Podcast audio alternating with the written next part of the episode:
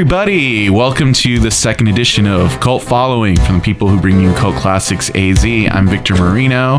Uh, in, in the studio, we also have Kirby Nelson How's it going? and our friend, producer, and all around movie badass, Adam Rukowski. Hello? So today, uh, well, you know, we're going to talk about a lot about movies today. We're going to talk about pop culture, fun stuff, and uh, you know some of our best ofs now that we're in the year of our Lord 2015. Uh, but you know, for a second, we might uh, shoot the breeze a little bit and talk about you know what were we up to this week. Um, you know, uh, I guess what was going on lately uh, was the whole mess with the interview. Uh, you know, uh, for those who don't know, how could you not know if you're a movie fan? I mean, really, uh, Sony decided not to release the interview in uh, wide mainstream release, but then uh, a bunch of uh, indie theaters decided to pick up the slack, and it became one of the biggest selling VOD releases ever. And did you guys get around to seeing that yet at all? Yes. I did too. Did you, Kirby? I unfortunately have not had a chance to check it out yet. Um, I'm gonna say it without spoiling it that I think this was a really good movie that you should check out because it was super funny. What do you think, Adam? I'm a l- just a little bit on the fence about that opinion.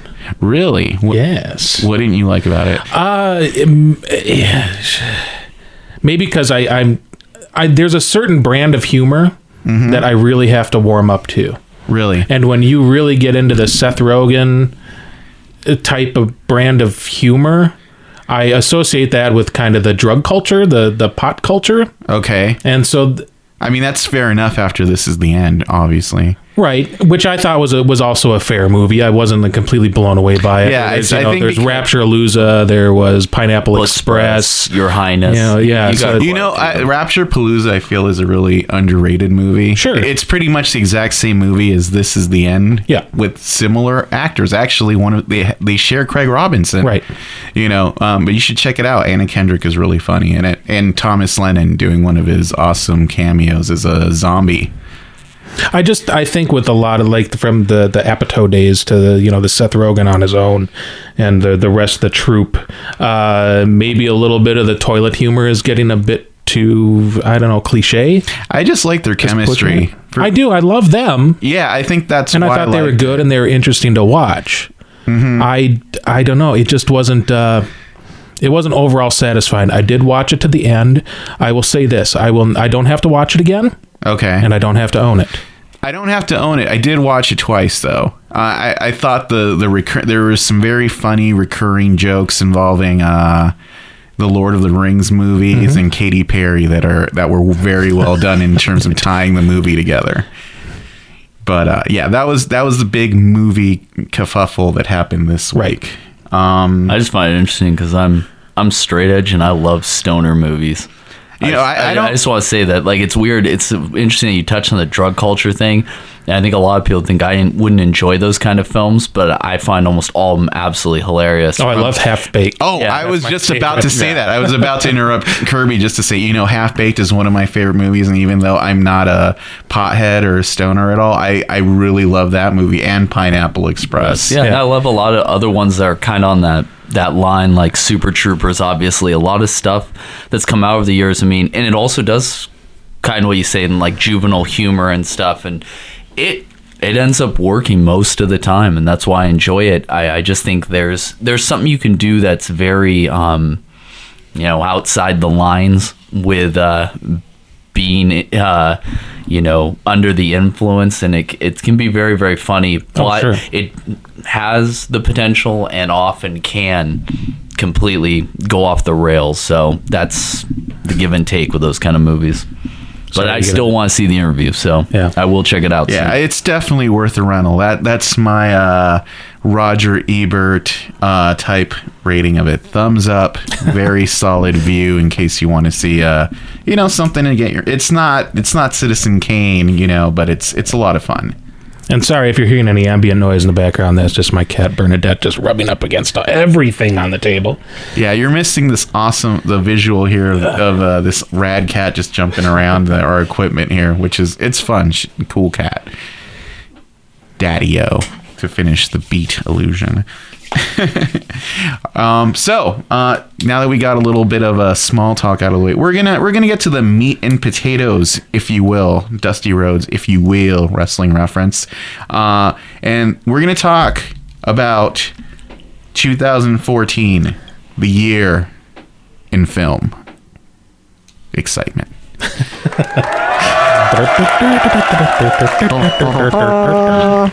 So uh, all, all of us here at uh, our the cult following podcast have come up with uh, our picks for the best, worst, perhaps most disappointing of the year in film, media release, and other associated topics that cinephiles would be into. And we're gonna get right into it. You know, a lot of award shows like the Oscars would just wait to get to what are the best movies of the year. But that's where we're going to start off with so you know where we're coming from.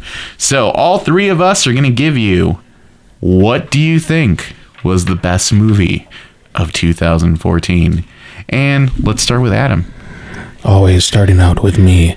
Guardians of the Galaxy. No surprise from all my other cohorts or anybody that's been around me for the last few months since it came out in August. Yes, just so much love. So much love. The Star Wars of this generation. I, I think that's a really apt description for Guardians of the Galaxy. You can't avoid it. You either love it or you hate it. It is what it is. I just don't Obviously see how not. you could hate Guardians of the Galaxy. Oh, they're out there. Are haters. really? Uh, That's shocking. They're always. Um, yeah, I think this was probably like the biggest gamble of the Marvel Cinematic Universe. I mean, you know, we, we like to act like comic book fans know what's up on the grapevine before anybody else, but let's be honest here. Guardians of the Galaxy, the comic book, not very popular. Um, not anything that had a huge following. So we all thought, well, it's hopefully it'll make some money. And I'm a James Gunn fan Yeah. you know uh, James Gunn. He uh, did Slither, awesome cult movie. Um, Super. Yeah, super. I was about to get into that. Which, uh, if you want to see uh, Dwight from The Office, it's a psychopath who thinks he's a superhero trying to rescue his wife Liv Tyler from Kevin Bacon. This is the movie for you. And he wrote uh, Dawn of the Dead, the remake. One of the only few good remakes, I would Oh, argue. and and Scooby Doo. Oh yeah. He Well, is that. part one or just or I think he. I He think did he, bro- he did both Monsters of them. Unleashed too. Unleashed. Okay. Yeah. And PG rated porn. One of the PG better porn. web web series, yeah. Oh, okay. Tromeo and Juliet. Romeo and Juliet, yep. Yeah, we have a lot of love for James Gunn here Yes. at the podcast. I was just gonna say it's uh where they talk about the biggest gamble, yeah, please not do not be Watchmen. That was I'm pretty sure the gamble I there. really wanted to like Watchmen so much. I've still I feel like I've convinced myself that it's okay, but just um It's on- tough to get through. On a tangent, I mean that movie really suffers from Matthew Goode being Ozymandias. I mean, I I've, I've, I feel like I've gone into this in talking with you guys or other people before that. Um, I f- really feel that you needed somebody like a uh, Tom Cruise or a, uh, a a name actor to have been Ozymandias to really give that character the kind of gravitas he has. In the comic book, Ozymandias is basically supposed to be like the most smartest popular hero in the world and Matthew Goode basically played him like a Bond villain which Yeah, to and, uh, me this- like ruined the movie the character was flat. His performance was Yeah. flat. You don't even really remember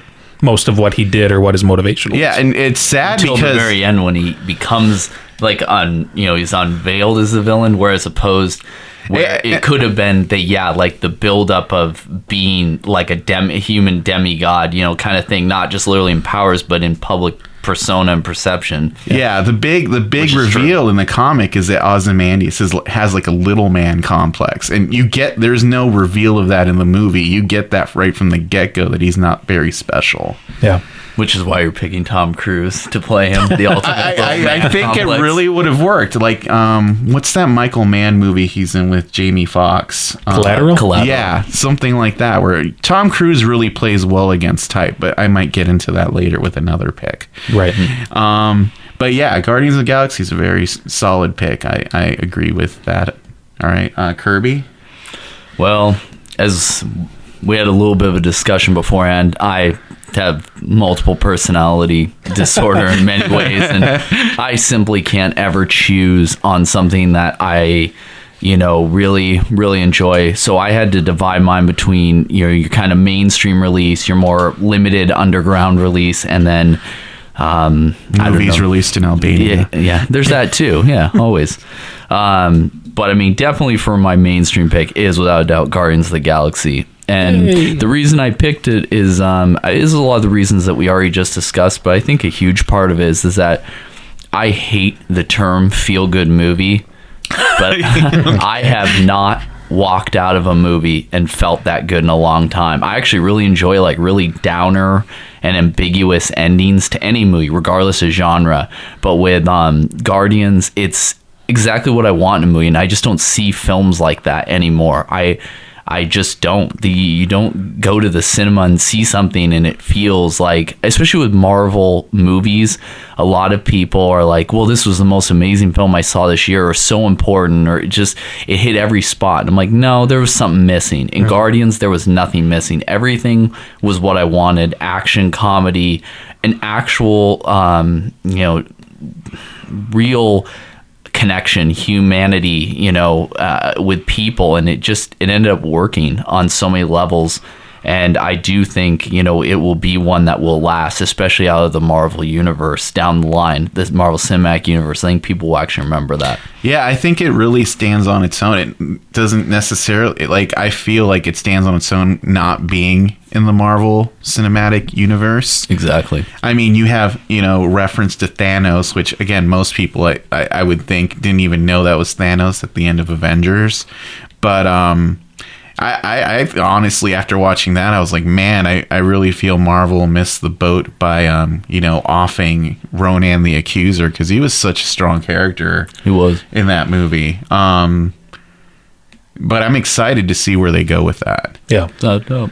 Um, on the underground tip, uh, Victor actually mentioned in a conversation a bit ago um, that uh, you know I'm I'm mainly a horror aficionado. I mean that's my primary love in life, and this was not the best year for horror. No, it it was it was most definitely a very uh, full year. I mean, there's been a ton of releases, and can talk about that. The only one I missed a ton this year, is we may discuss a bit down the line, but the one I did catch, and I'm really glad I got the opportunity to see it in the theater and get that experience, was um, the Babadook. I really did, and I enjoy it. haven't seen that, and I'm Yeah. kicking Me myself. neither.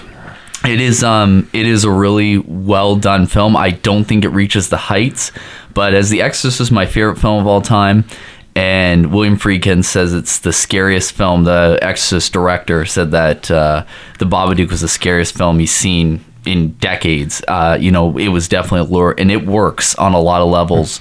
Um, and it was really good. And then there's quick divisive one is is that because I did see it a bit ago and it finally got released this year uh, or in 2014 on uh, on DVD. Is my favorite film definitely was the other one I throw out is Found, which is uh, I, I'm not familiar with that movie. yeah, it's a real dark coming of age kind of horror film, and uh, I saw it at Film Fest, uh, actually at International Horror and Sci-Fi Film Fest here in Phoenix, and just absolutely adored it.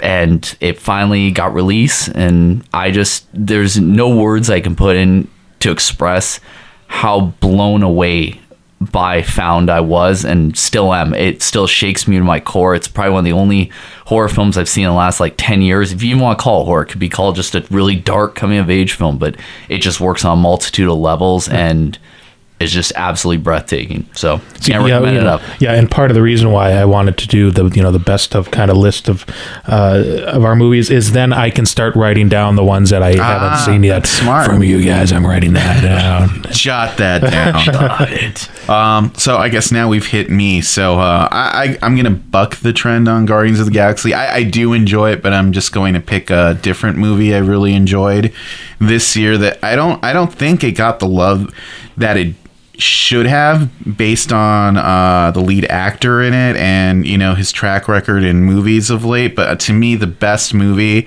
of 2014 hands down was john wick um if you guys have not seen John Wick, um, I would feel that it's one of those few movies that it will. It's a really a revelation on how to do a modern revenge movie. It has a very simple plot where Keanu Reeves plays an ex assassin who gives up the life of being a Russian, you know, enforcer um, to settle down with his wife, who very soon thereafter passes away. And to help him get through the grieving process, she gets him a little puppy and a Russian dickhead played by um, uh, Alfie Allen, Lily Allen's brother, and also known as Theon Greyjoy in Game of Thrones, breaks into his house to steal his car and kills his dog. And then the rest of the movie is fu- fucking headshots left and right. It's it's I make I'm making it sound really simple, but it's just there's so But much it's like pathos. wholly satisfying. Oh, it's wholly satisfying. It does the same thing I feel Guardians of the Galaxy did for comic book movies, where it just puts you in this fully realized universe where, like, I, I and just to, for listeners out there, I love movies. They just put you in a fully realized universe where things are the way they are. and They don't really bother to explain oh, it. Oh, yeah, yeah. And in in the universe of John Wick, there's a hotel called the Continental where um, there's apparently some kind of truce between mercenaries, and it's like a safe haven. There's a um, they have their own kind of like murder cleaning service, and you pay with everything with these gold coins. Never explained, but it's just kind of awesome, and I would love to see more movies set in this universe. Keanu Reeves is just really awesome in the film. There's tons of cameos from um, actors you usually don't see. Um, one of the bit parts is played by the guy who played um, T-Bird in The Crow, and I was like, "Oh my god, that's T-Bird from The Crow." Um, Willem Dafoe plays a good guy. Um, the main villain is uh, the um, the journalist from the Swedish Dragon Tattoo. Um, John Leguizamo has an awesome cameo in it as a chop shop guy. Um, it also has a Wow, someone was taking notes. no. I, I just know a lot of. Yeah, I feel like I didn't go in enough, and my film pair like found. Yeah, it's not really good. You didn't talk much about it, but yeah, that's great. I'm just trying to sell it. I just Yeah, think no, really- I think I one of my trepidations is when it, when it came out, I was already just kind of like you know there the equalizer you had all the you know the walk among the tombstones you had you know taken one and 2 mm-hmm. taken three's coming out pretty soon. And this is and, so much know- better than all of them. well and, and right but Yeah. yet again i just was like well i don't even i don't want to necessarily go and and see mm-hmm. it. But then after coming to like the next Cult Classics after that after everyone saw it in, the, in mm-hmm. the troop there uh I, I, kirby you have not seen it right I have not. Okay, yeah. So uh, excluding Kirby and myself from that, I mean, like even you know, Allison's coming up going, "Have you have you seen John Wick yet?" Yeah. No, and and then someone else independently would come at me, "Have you seen John Wick yet?" No, I haven't. Yeah. They say it in that voice. No, Yes. it, it kills me because I, I actually It's like check, Hail Hydra. I check uh, Vudu really often to see if it's on video and demand yet, so I can buy it, just so I can be like, ah, God, I need to own this movie, so I could watch it like a dozen more times and just find more little like visual things in there that I like. Mm-hmm. And I think one of the the things about the movie is uh, it was directed by um, one of the uh, f- I think fight choreographers from The Matrix or or like uh or one of Keanu's movies. So like all the fight scenes in the movie are like s- just like really lush like and they're like super realistic like uh in the terms of a movie i mean you're having gunfights where all the characters stop to reload you know all- it's just very cool to look at visually. And like i said i love all the weird cameos. It even has kevin nash playing a russian mob enforcer which is totally a riff on the russian mob enforcer he plays in the punisher. So it's just little things like that that if you're a fan of action movies and if you're a fan of just like well-run movies in general like the whole subplot with his wife is very reminiscent of the Grey. So i would say it's like almost hmm. like an action fantasy movie with shades of like the Grey and all that in there i i, I can't recommend it enough so Yeah, no, I, I know that's that's you know one of those I want to see Mm-hmm. for sure. It's on my list. Okay, so the uh, next category. So those are our best movies. So now you can get on board. But you know, just in case you haven't had enough, we also have a top five overall movies of the year, and that's why we haven't been cutting each other off. So we're gonna start with. I guess we can go we can start with Kirby this time. Oh, sure. Yeah. So, what were uh, uh, aside from your top pick? What are your other top five movies of the year? Well, it's interesting that the one thing I wanted to say because definitely the first one uh, out of my list is is that uh, there what we didn't kind of when we started talking about maybe what we should do for this episode. We were talking about you know one of the categories or you know in the sketchbook I didn't think about to later was uh, most surprising film that you saw. Sure, the one that you were most you know Oh, okay. didn't didn't go in expecting much, and I can say without a doubt for me that was Edge of Tomorrow. No, Yeah. absolutely didn't expect anything. I saw it at a dollar theater, and I'm not a big sci-fi kind of guy. Uh, and it's weird when you're talking about you know Keanu Reeves being kind of unlikable, the, the leads, and Tom Cruise also has suffered from that. You know, where people are just like, you know, I'm not interested in what you're doing. But this film, so well written, so well acted, and if you were interested in, you know, um, science fiction, if you're interested in any of, I mean, any film in the last maybe 10, 20 years that, you know, talks about, you know, time travel, um, you know, some of those, those kind of elements, this film just worked on so many levels. Uh, it, it's got a great uh, dose of comedy from just the ludicrous nature of what's going on. Um, but he, Tom Cruise nails it. Everybody does in the film just really works well together. Um, set pieces look great. Um, without giving a huge amount away, because nobody's ever seen it, but um, the um, the invading alien creatures look incredible. I mean, this is definitely one I, I just can't recommend enough. So Well, it was it was it it vacillated on my list quite a bit. My top five. Reason being, it was a surprise to me, and for as much as I say that I hate Tom Cruise, there's a lot of movies that I have seen that I've liked Tom Cruise in more than the movies that I've seen him in that I've hated him. Um, so, I mean, that aside, it, if I see Tom Cruise in a title role, I'm apt to just look away initially. But what I liked about th- that film is there there were certain tones that it hit that were just spot on at just the right time and kind of opened up into other characters who you didn't think were going to play a major part Yeah. but end up doing. And it's just kind of like cool. It's like oh wow this actually has dimension to it. Oh yeah, no, it, it definitely has that going on, and uh, like I sort of touched on earlier, and I'll probably touch on it more since on my, my list as well. Is that uh, I feel Tom Cruise always does best in movies where he plays against type, and this is definitely one of those movies. You know. Uh, we all have the idea of Tom Cruise as a smarmy asshole, you know, just based on you know public incidents. But um, he he doesn't ever really play that in a movie. And this movie, he starts off by playing a smarmy asshole, and he actually has a character arc. You know, so I found that really refreshing. It was interesting too because uh, a year or two ago too, I also enjoyed Jack Reacher, which I never thought I'd never read any of the book series that's based upon, but um, you know, just kind of an interesting. It just worked. Um, you know, Yeah, I enjoyed that movie. It wasn't like fabulous. I wouldn't say I enjoyed that as much as I enjoyed Edge of Tomorrow, but it's pretty close. But the the thing I'll segue into that on Edge of Tomorrow is, is that I also enjoyed the social commentary in it without being heavy handed.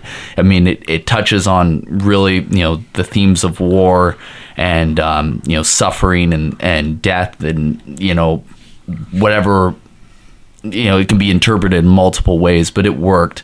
Um, the next film on my list that I really enjoyed um, was um, Dawn of the Planet of the Apes. Now, I loved Rise as well, um, but again, uh, that's the first thing I'd say. The social commentary, the um, you know philosophical issues presented in it were just ended up working, and then the set pieces were incredible. Like, absolutely blew me away, and you know it's just one of those things where i um i just don't go to uh, you know uh, the big budget blockbuster stuff is just not as much. That's why i was so surprised by guardians and that's why i'm kind of surprised by these couple films that i'm leading off with that were just not what i was expecting to be as um you know as good. And you know so that one just worked for me. Yeah, uh, primate primates on on horses with guns is just it's, It's a classic awesome. image. I mean, It's just to tell all- you, just to tell you how many strong movies are on. I, like that one is just one that I had blanked on. I did see that movie in theaters, and I was like, yeah, that's a really good. mo- I mean, it tells you a lot that most of that movie is CGI. But in the first, I think, half hour or twenty minutes, there's no dialogue, yet it seems completely real. Exactly. I also think this is another performance. Um, Andy Serkis just you know this the motion capture systems um, what people are able to do because i've always been a practical effects guy. That's what i'm into. That's why i was raised on. I mean i think in fantasy films and certain other films superhero films i think cgi is necessary. But i'm always been interested in the ways and some films that have been coming out where they just have them all blended together and you know they pick when it's right instead of when maybe they think audiences would be like that's what i want there. They say you know no we're actually going to put in what we feel works. So Yeah, and the fact that uh, you know a lot of these CGI movies, uh, at least the bad ones that don't hit the mark, um, just seemed like a product like put out by a company meant to like sell toys. But uh, Rise of the Planet of the Apes, I mean, you really felt like these characters like had an inner life going on.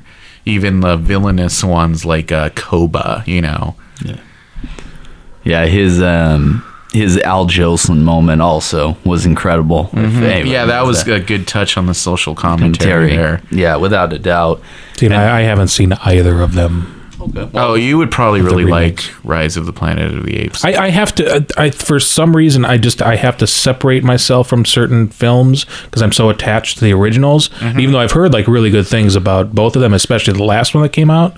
yeah. Um, I just I have to find the time where I'm like, okay, now I'm ready. See, I, here's here's what I think. I honestly think these movies play into those movies perfectly. Like it's one of the few instances where I could see these as legit prequels to the 60s Planet of the Apes movies. Oh, and that's what I hear too. and, and they're doing it really smart. Like I'm honestly, and here's why it's probably a good pick. Uh, I think to have on a top list.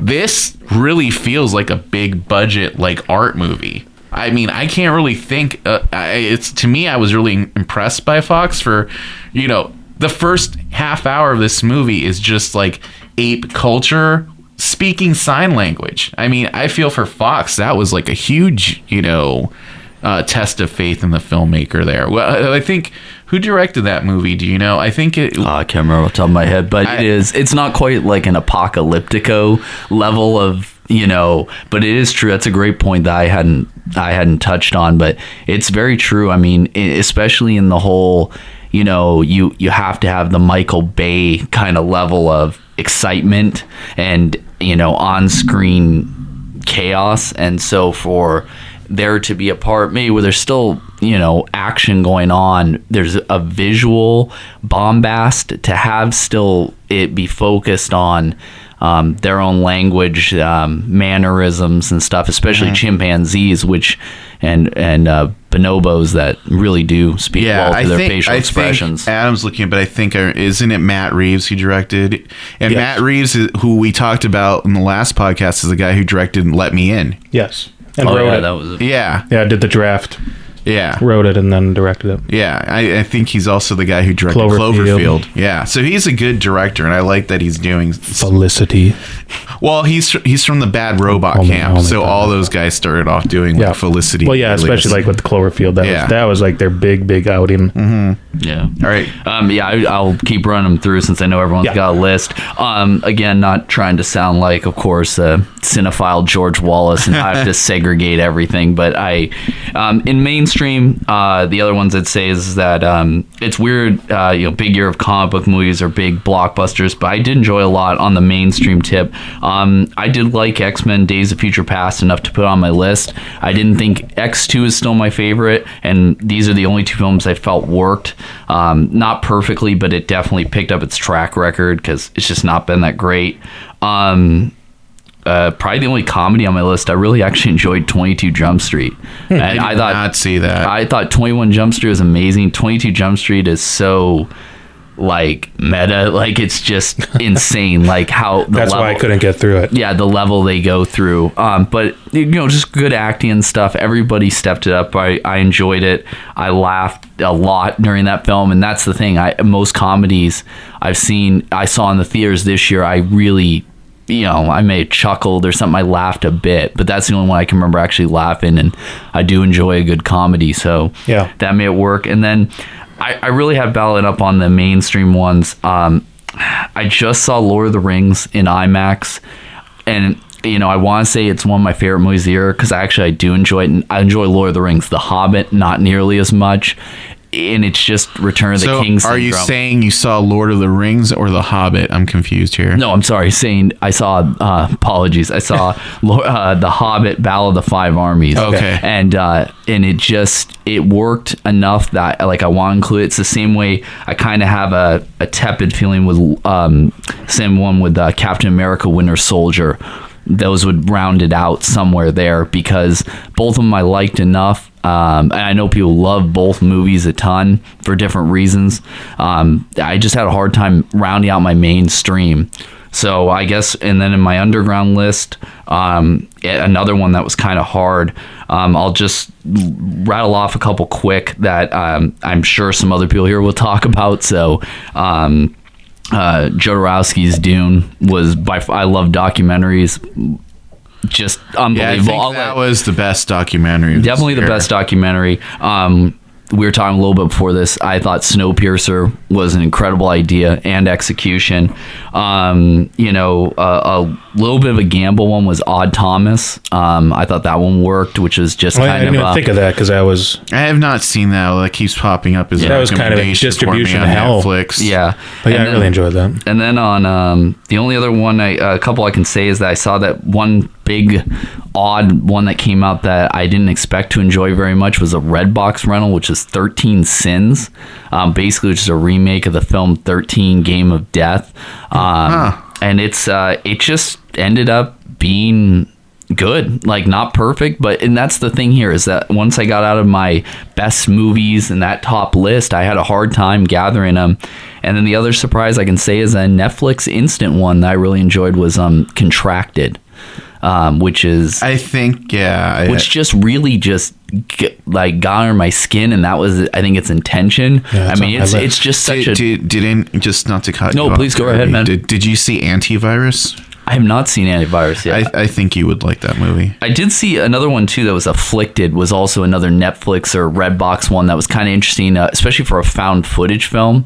Um, enjoyable. So it's it's just weird. I, I don't mean to sound so scrambled and and jumping all over and stuff, but when it came down to this list, it was like I have my couple like Edge of Tomorrow and uh, um, you know Dawn of the Planet of the Apes I was ready to talk about, and a couple from the Underground. But I just felt like Oh, it's this- tough. yeah, the Yeah. stuff, it just really it was tough. really hard to pick stuff because I'm like, uh, you know, people will be like, "Hey, did you love it? Did you love it?" And it's like, "No, man, I liked it." And that's the kind of relationship I have with films to, now. To a lot, segue into too. that, I had. Where is my thingy? Off mic.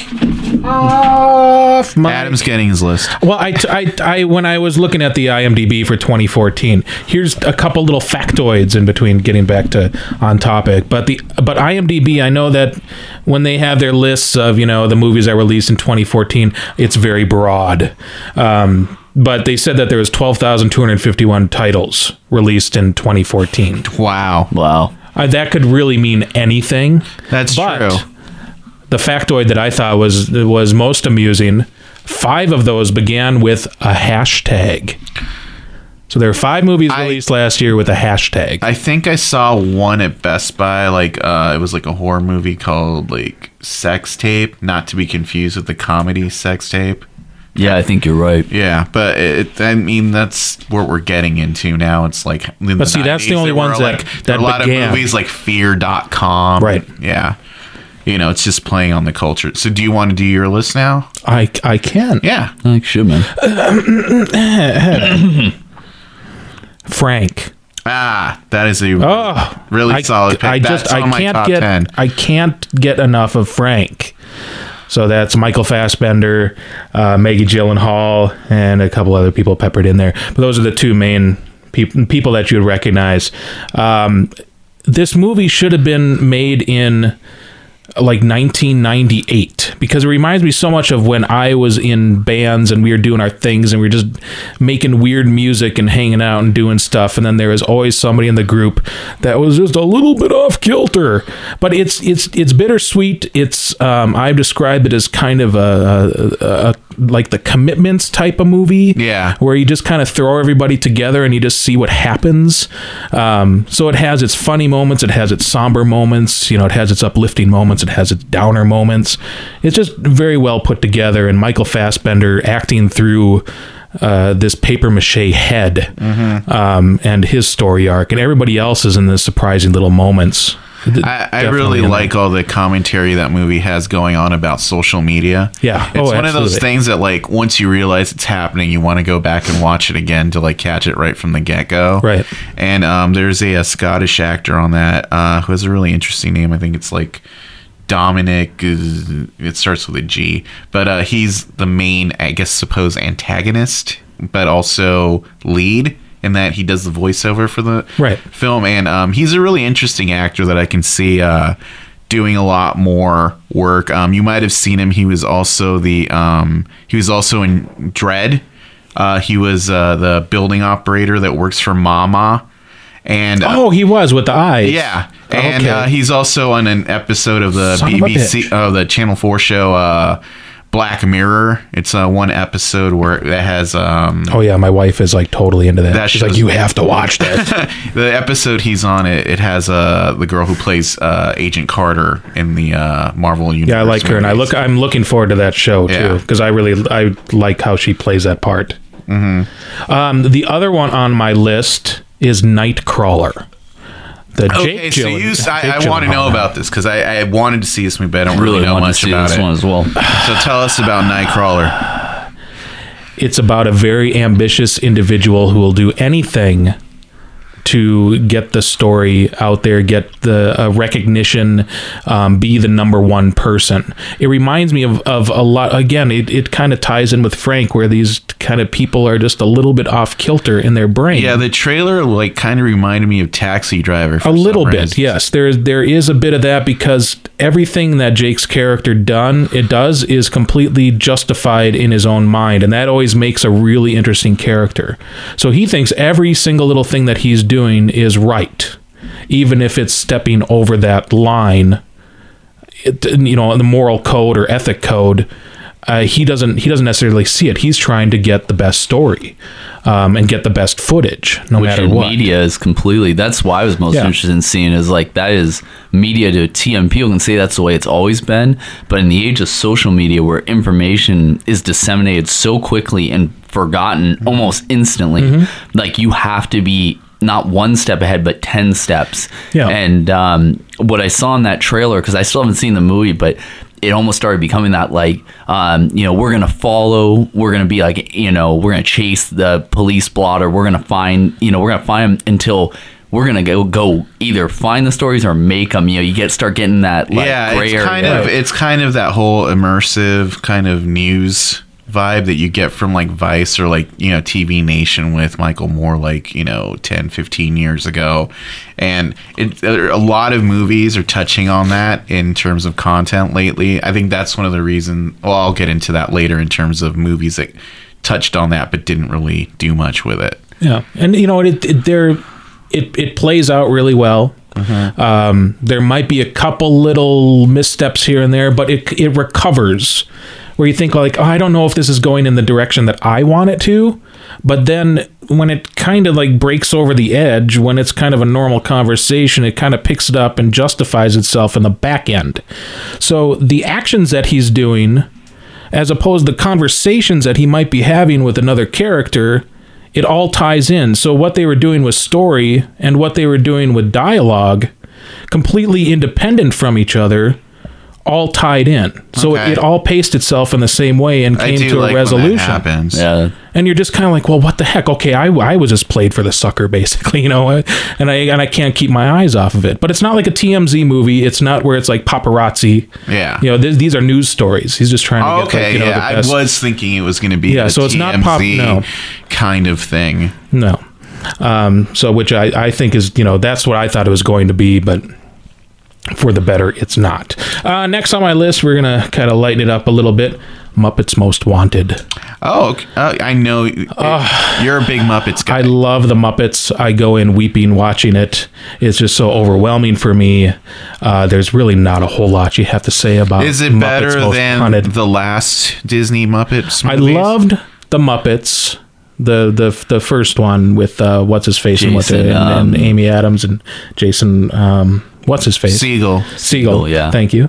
Um, I love the music in the first one, and then when I saw Muppets Most Wanted, I was expecting that same level because the music in in the Muppets I thought was really good. Uh, the second one kind of catered to. I, I, I thought it was a little bit flat, and it just catered to the situations at the time. Um, but it, it all felt like one note. Yeah. But in repeated viewings, once I saw it again, and, and once I left the theater, and then the songs kind of get under your skin, uh, I didn't feel that way anymore. So uh, I I have not seen Muppets Most Wanted. All is this all I've heard is is this a movie that has evil Kermit in it? yes, Constantine Okay. and uh, Ricky Gervais. Um, he's like the, the the partner to Constantine, and they're doing like it's it's kind of a throwback to uh, you know Muppets Take Manhattan, um, or uh, yeah, well just like you know the older ones. I'm trying to remember Great Muppet Caper, more like Okay. the Great Muppet Caper, where so they're feels trying to heist does it feel things. more like a uh, Jim Henson? It is more Jim Henson-y Okay. than I would say the first Muppets film. First Muppets film felt a little glossy Okay. and kind of self-serving a little bit. So I used to work with the. Um, you were talking about the music. You were honing in on that. So in the previous Disney Muppets film, film, it was kind of a mix between the original songs that the Muppets is known for, and like the classic Henson Muppets, and then you had some more modern tunes and stuff like that, like selections. Right. Like how did so how did it work in Muppets Most Wanted? Was it just they the, the songs just felt a little flat a little one note um, not as I guess robust and dynamic and uh, operatic maybe Okay. or maybe a beat or standalone. They didn't really stand alone. It's like you could probably take every single song in Muppets Most Wanted, bump them up right next to each other, and it would just seem like one long song. Huh. That's interesting. Um, and I don't know if that's the nature of the guys. Who was it? The um, they had a TV show. Play the Concord? I think it's the Concord guys that Yeah. did it. Oh, okay.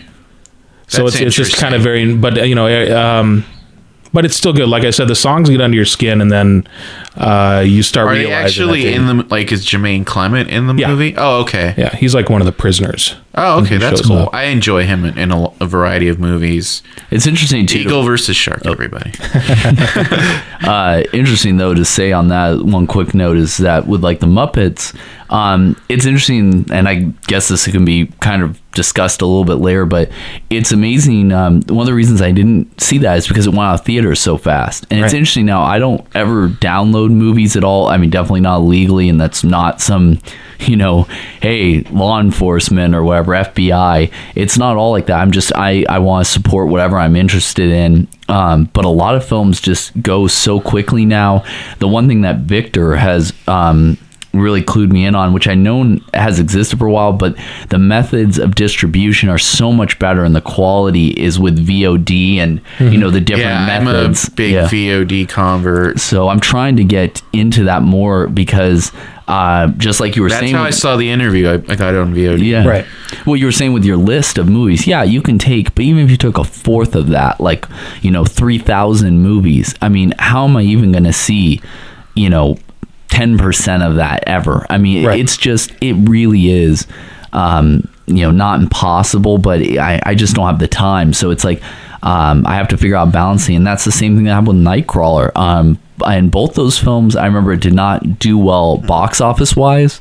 Um, but I never even remember a huge, um, uh, like dollar store or dollar theater, um, second run for it. So it's like, you know, now I really do have to go to VOD to wait because I'm just not sure if I want to make the investment in purchasing them because that's one thing I have had to, um, for numerous reasons, uh, cast aside is that I used to do a lot of blind buying and I just can't do that anymore. Yeah, I used to do that too. Yeah. Yeah. So Uh, X Men: Days of Future Past was also on there. We already had that one on Kirby's list, but yeah, I really enjoyed that. That was the one that was kind of kind of floating um, with uh, Edge of Tomorrow, but um, just a just a really solid X Men film that just kind of brought it all brought the past back and and did a good job of of, of bringing in uh, the story again and the characters again and just the coolness of it.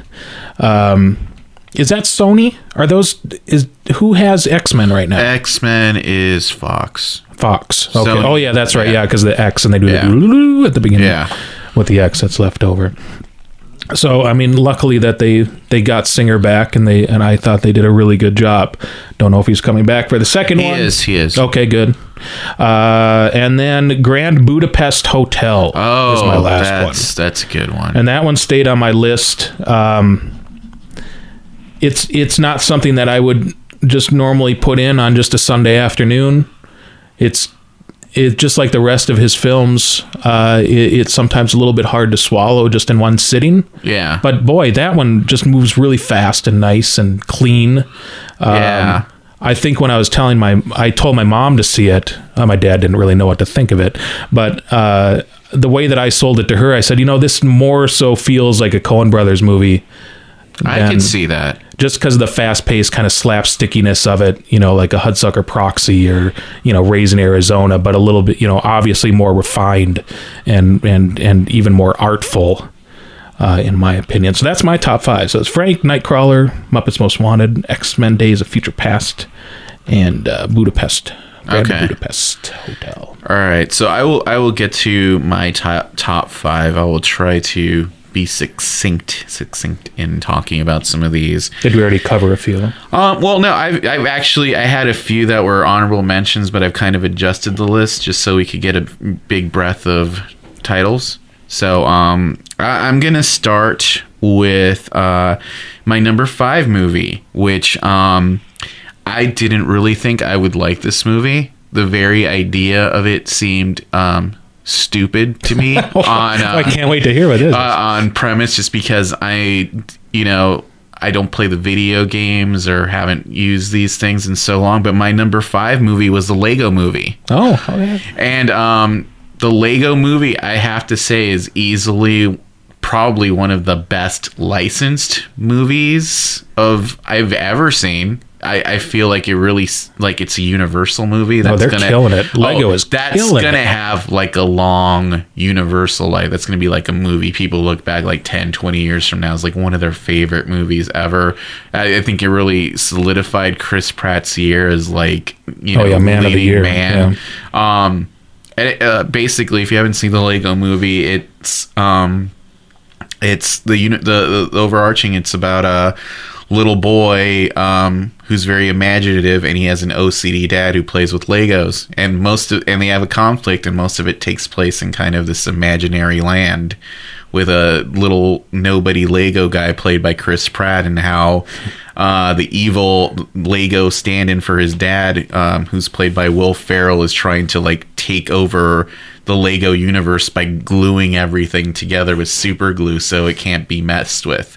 And it's just a simple story, but man, I, I'm not gonna lie, I've seen that movie at least six or seven times this year. It's just I own it on on VOD and Blu-ray, so it's just like it's uh, you know if I want to just watch something light and have fun with it, it's like Lego Movie gets on my list every time. Yeah. and uh, I have to say, um, Lego Batman in that movie, it's um, the guy who plays Job on Arrested Development, and man, he's awesome. It's like yeah, I was just gonna say the uh the, when I saw it, I mean that's one thing too. I'd say that I mean it's the post Pixar world and DreamWorks and stuff. I mean, really hitting well with humor across the board. I mean, yes, adults, it's maybe more adult centric, but kids still pick up on it. But the Batman performance absolutely just killed in that one. And I mean, just the, um, but I, I really, it's funny that you, you know, the way you, um, um, presented it with the wraparound story. It had a very nice like '80s feel, almost in a way, like a never-ending story kind of thing Yeah, about what I mean. It feels very timeless. yeah, and it worked really, really well. Um, and just great, you know, a lot of inside jokes and stuff, and a lot of um. But even funny things like the "Everything Is Awesome" song, and Oh yeah. you know, it just will pres- get stuck in your head for forever. hours. And the world that it creates is just it worked. It um it really did. Yeah, and it's totally it totally feels like how I mean it reminded me of how I played with toys as a kid where like Batman would like, you know, fight with the Star Wars guys and everything, like a very cohesive kind of universe. You know, um, so my number four pick. Now that I got animated films out of the way, uh, my my favorite uh, comic book related movie of the year is Captain America 2 The Winter Soldier. And I just it, to me it, it's very rewatchable. It's like kind of the you know we're past the sort of origin story of superheroes and we're getting now to the point where like we can actually have like mature stories that evoke the comic books and uh, you know the captain america story uh, captain america 2 stories like what happens when captain america's living in this modern kind of like post nsa edward snowden world where we don't really know where bad guys aren't black and white there's shades of gray. And you know there's a lot of cool character moments in here. Um, I think Chris Evans really makes Captain America his own in this movie. Uh, Robert Redford plays against type as this kind of like evil guy, and then there's just all these little parts. Um, just uh, Arnim Zola is an evil supercomputer from the '60s. Just like just tickled me because I love like '60s spy movies, and just had shades of like, you know, Diabolik or even like Austin Powers and Oh, like yeah. Flint kind of vibe to it. But I, I to me, that's one of my favorite uh, comic book movies ever, and I just really enjoyed that, and I watched that movie a lot. Um, now getting more into my genre picks, my number three movie for sort of um, my favorite sci-fi movie of the year is uh, Snowpiercer. And uh, Snowpiercer was a movie that the Weinstein's were fighting with the director. I think was this Park Chan Wook. No, No, it wasn't. It's another South not? Korean uh, d- director. This is going to be my recurring thing on cult following, where I can't remember South Korean film directors' names. Um, How dare you? You're waging a war against the South Koreans. yeah, third time I can't remember South Korean film director. Junho Bong Oh yeah, Jun as Bong Joon-ho. Yeah, Bong Joon Ho. Um, so this movie played really well in Europe and Asia, and then when the Weinstein's got the distribution to it, they wanted to recut it, and No surprise. yeah, and basically they lost the war here. They released his version, and it turned out to be like a a really successful independent release. And if you haven't seen Snowpiercer, also has Chris Evans in it. um, it's a very, uh, it's based on a Japanese manga of all things and it's about a self-sustaining train that uh, circles around a post-apocalyptic world. And then it's also a class struggle where the people who live at the back of the train are the have-nots. And they're trying to get to the front of the train uh, where the in, where so they can get more food and you know basically move up in class. And the, the whole thing is set up as sort of a class struggle uh, where Chris Evans is playing uh, sort of the lieutenant of the head of the uh, have-nots, played by John Hurt, who's also had a really good year this year, also being the war doctor on Doctor Who, and uh, Ed Harris is the engineer. And then most of the time, you you end up meeting his little lieutenants. It's kind of like a video game with a boss battle, and like um, oh my god, I'm blanking on her name. Oh, the uh, Tilda Tilda Swinton. Swinton Yeah. Is uh, the spokesman of the engineer, and man, is she awesome in this movie! Uh, I like literally can't say enough things about this movie. It has so many cool twists. Um, the ending is really something. Uh, I so I recommend going out. Yeah, to see the- that seeing right that, I, I when usually when I'm describing films, most of the time I like marry like two films together. I saw a lot of Old Boy yeah, and The Cube, of, Yeah. of all things. That's just what kept coming to mind, and I thought it was really good. Yeah, that was a good movie. Yeah, I enjoyed that. Just a came lot. out of left field, just out of nowhere. Yeah, I think it's. I mean, one of the reasons, yeah, I picked it was just for that. Again, um, I, I do like social commentary in films. I like being able. I think that's a hallmark of science fiction. Good science fiction. Yeah. And science fiction, people have a hard time now with that. I've never been a huge fan, but a big part of it is because we are now bogged down in space fantasy, Yeah. and and that is just the realm. And I think that because my favorite science fiction film, probably the last ten years, is Children of Men. Um, and Oh, it, it just works on so many levels. And on this, I too- can see that being a lot like Snowpiercer. yeah, yeah. and um, and that's actually where the analogy I was kind of draw it. But I like a post-apocalyptic thing. Everybody has. It's nice to finally see a different version Mm-hmm. of the end of the world. I mean, you know, it can still be desolate and all the things that you'd expect with the collapse of everything of infrastructure and whatnot but then to have it be that kind of um, device of a you know self-sustained never-ending train on a loop and that that would become you know without getting too dante i mean a ring of hell itself like Oh, I'm sure that was intentional. intentional yeah Sure. but i mean you know it is Undertones. it's just Well, yeah, because in Dante, the you know hell is frozen, not on fire. yeah yeah. and there's no uh there's no growth there's no progression which is the end of humanity Yeah. so yeah. And Well, you get the- that in the scenes where, like, you the school teacher scenes where the kids are basically learning garbage. Right. Yeah. But the, what the one thing that I appreciated about this because it was so saturated last year, and I did like a majority of them was the the uh, the young adult books being made into their films. So you had Divergent, you had uh, Maze Runner. Uh, well, the Mockingjay also came out third one of that. Uh, part one of three of the four of the third. Um, what else was there? There was a, there was like There's just a been quite handful of few. stuff. There There's quite a few Vampire that came Academy, out. a few others. Yeah. The Maze Runner actually, just real quick, was one I was surprised by. I Yeah. expect that to be as. Well, I almost as it had was. I almost had that on my list. I Yeah, thought that one was actually, pretty well solid. done. Yeah, so my last two movies on my list are both horror movies, in my opinion. So, well, so I'll, I'll get into those. The next movie on my list is uh, Grand Piano.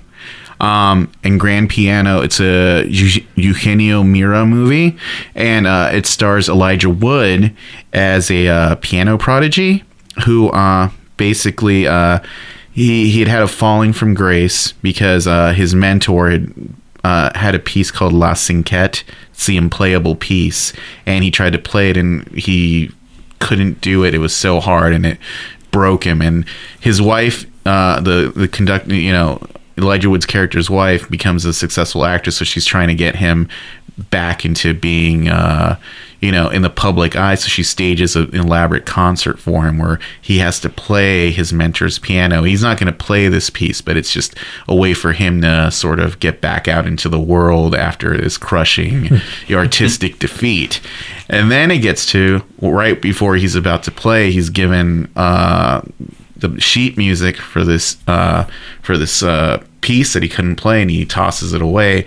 And then he gets a phone call on his phone, and there's an assassin played by John Cusack who uh, has it set so he's going to kill Elijah Wood's wife in her private box if he doesn't play that piece note perfect. And um, you find out why as you watch the movie but um, it, it's just a simple little movie and man it keeps you on the edge of your seat. And it's one of those few movies that i really appreciate because the entire movie is actually driven by music. And it's super tense. It feels like an old hitchcock, hitchcock movie. Um, just and it has a lot of really cool inspired casting. Um the the assassin's hitman uh hitman's accomplice is played by alex winter who's super creepy in this movie.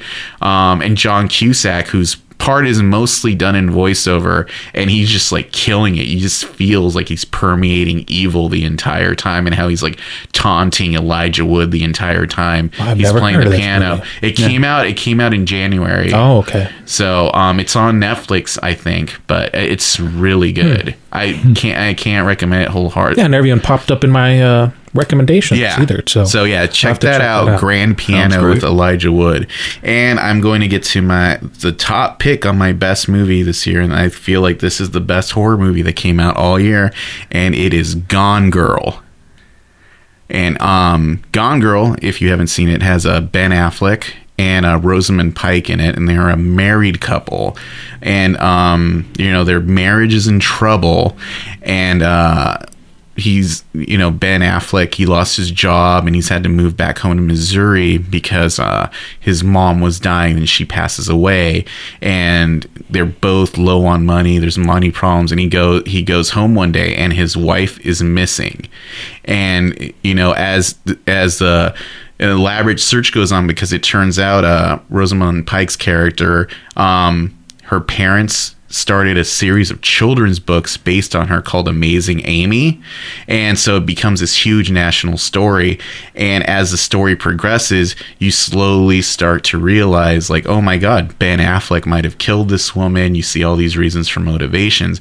And halfway through, there's like this giant plot twist that just like freaks you the fuck hmm. out. And then it's, you'd say, well, this sounds just like a drama. Once you watch the movie, it is totally a horror movie. It has at least four of the freakiest things I have ever seen it happen in a movie like ever. I've watched this movie more than once. Three of these things every time they happen, I'm just like, oh my god, ah! and it's it's a horror movie in the exact same sense that Rosemary's Baby and Silence of the Lambs are horror movies.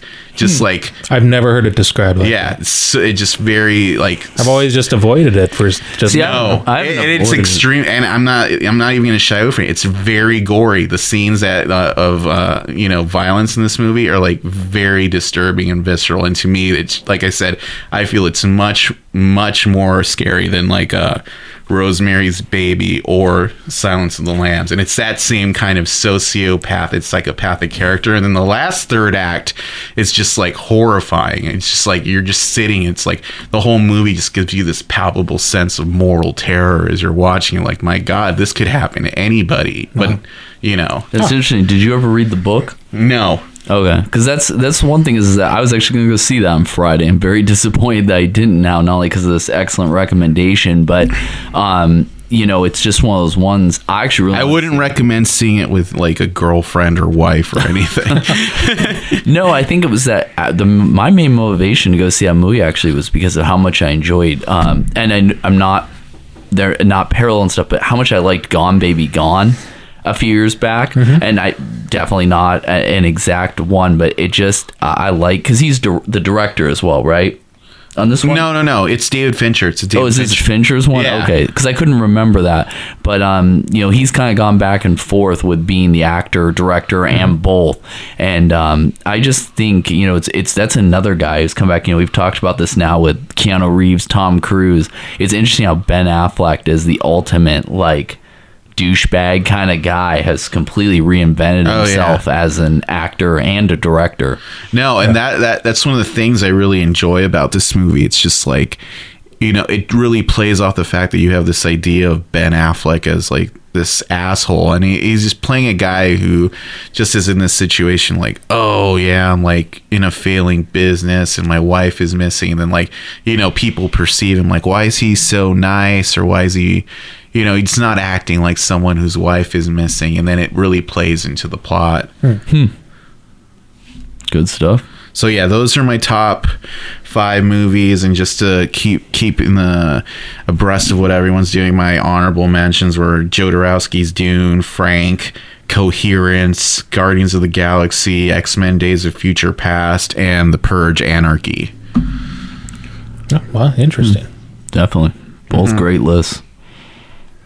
Yeah. Well, we kind of hit our hour mark. We're a little bit over. yeah. So Um, we could probably wrap up this. Yeah, segment. so we'll this will just be our best of 2014, and then uh, we'll follow that up with one. Maybe we'll, I guess we'll record it right after this about some of the other things on our list here, like stuff we were disappointed by, Yeah. things we're looking forward to. yeah, dig a little deeper. Yeah, exactly. Um, like more along the lines of what we usually do, like our best uh, underground or unseen classics. So um, stay tuned for that one. That'll be our our next podcast. You can find more episodes of Cult Following at cultfollowing.co. Find us on iTunes. Title music by John Mapes. You can find him at johnmapes.com. Don't forget about our Cult Classics AZ events, showing a cult classic movie every third Saturday of every month. Visit cultclassicsaz.com for more info. Thanks for listening.